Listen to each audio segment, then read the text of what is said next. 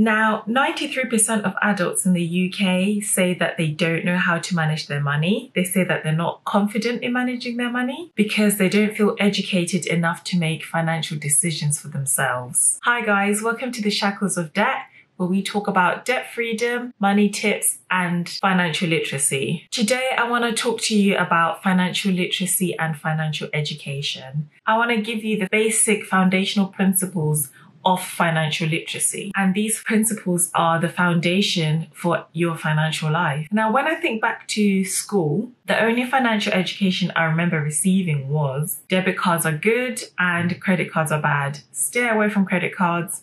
But it was never really explained why. Things like debt were never explained. It was just stay away from credit cards.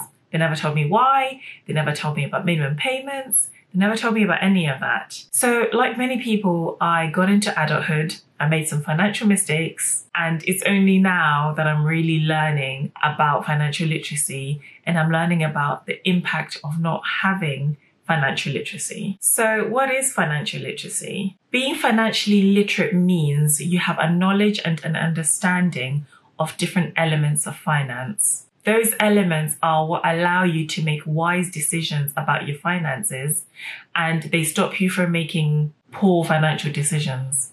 The elements I'm going to discuss today are income, expenses, assets, investing, and budgeting. So, the first element of financial literacy that you should be aware of is income. Income is defined as any money that is received. That money can be received either weekly, monthly, annually, every other day, every day. But whatever it is, it is money that you receive. The source of income can be any number of things. It can be from dividend returns from investments.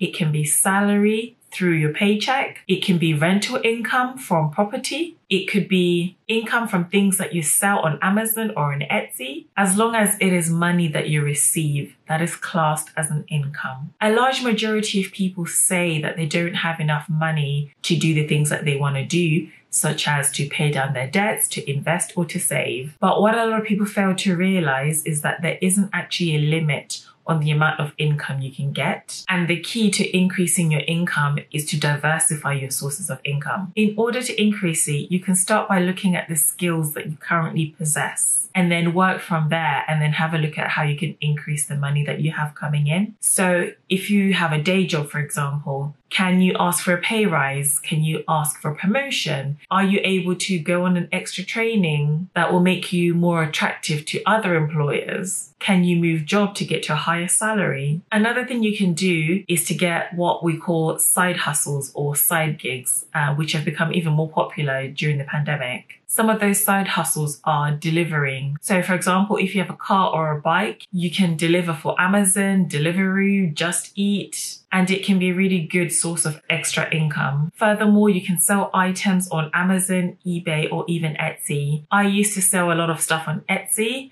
and I made quite a lot of money from doing that as well. The second element of financial literacy that you need to be aware of is expenses. Expenses are defined as money that is spent. So your outgoings. The aim should always be to spend less than you earn. And the way that you can do this is by budgeting. A lot of people don't like to budget. For me, I love budgeting because it's a way that I can track what's coming in and what's going out. I'm able to see exactly how much I'm spending and on what am I spending it on. Furthermore, a budget puts you in control of all of your money and it also helps to reduce overspending. The third element of financial literacy you need to be aware of is assets. An asset is anything of value or a resource of value that can be converted into cash. Both individuals and businesses own assets, and assets can actually generate revenue or additional income. There are several types of assets that you should be aware of. Tangible assets are things that you can touch. So, for example, your business property,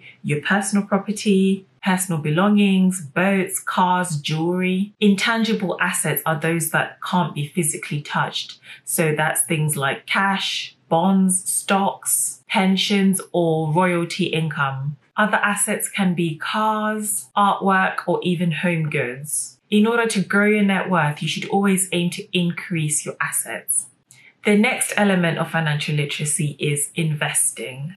A lot of people don't invest, and in the UK, 80% of adults say that they don't invest in the stock market at all. People say that they don't have the confidence to, they don't know how to, and that they feel that it's too risky for them. But what they don't realize is that investments actually offer a higher rate of return compared to traditional savings accounts.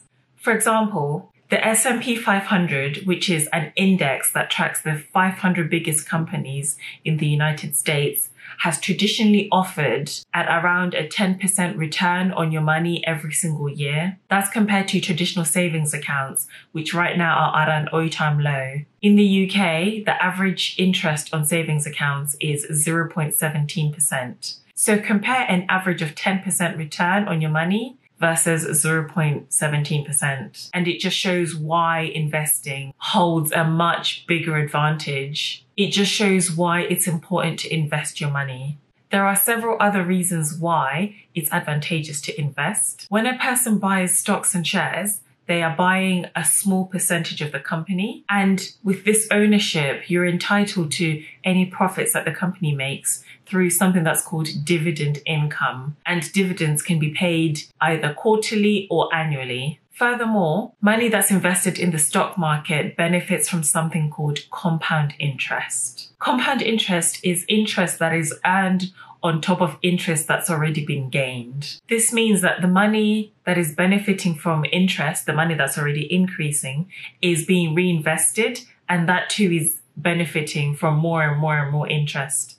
So compound interest has got the power to supercharge your investments over time and it allows your money to grow exponentially. I will put a link down below to a compound interest calculator so you can see potentially how much your money can grow if you save a certain amount a month. The fifth element of financial literacy is liabilities. Liabilities are defined as debts that are owed to a person or a business. Now, debt is one of the biggest obstacles to people achieving their financial goals, but not all debt is bad. In fact, debt can actually be used to purchase assets. For example, when you want to buy a home, you go to the bank and you get a mortgage. A mortgage is basically a loan, i.e., you're taking out debt from the bank. You agree to pay them a certain amount of money every single month for 25 years, but that money is used to purchase an asset. Another example of good debt is a business loan. So that can be used to start up your business, which is an asset. When used in the correct way, debt can be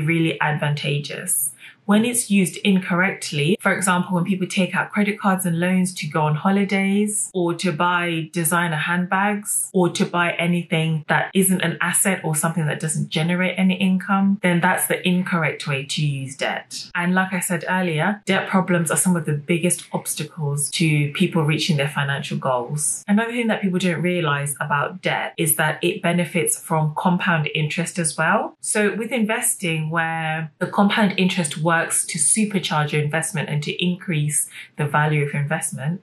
With debt, if you miss your minimum payments, then the debt increases because of the interest that is added to that. And then people can get into negative debt cycles, which are really unhelpful. So I, I urge everyone, if they can, to avoid all problematic debt as much as possible and to only use debt in a smart way because being in debt actually prevents you from living the life that you want. Another important element of financial literacy is credit. Your credit reflects how trustworthy you are. It is your ability to be able to show companies, to show people that you are able to borrow money and repay it back in time and to also be responsible with your money. There are two elements of credit, which is your credit score and your credit report. Your credit report is a detailed summary of your personal credit history. So it shows any applications for credit that you've made, any rejections, any missed payments that you've had,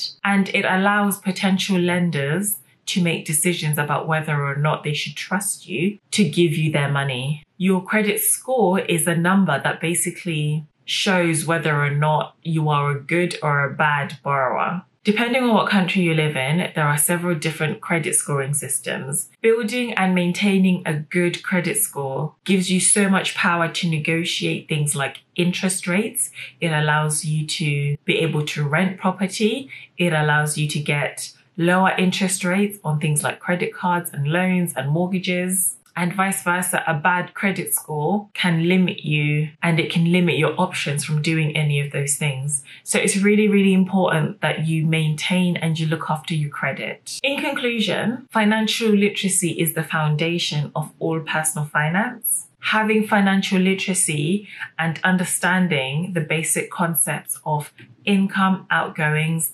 budgeting, investing, assets, credit, all of that allows you to be able to have a healthy financial life. It allows you to make wise decisions about your finances, and it can also help you to avoid financial pit stops such as debt. I want to know how do you use these elements in your financial life?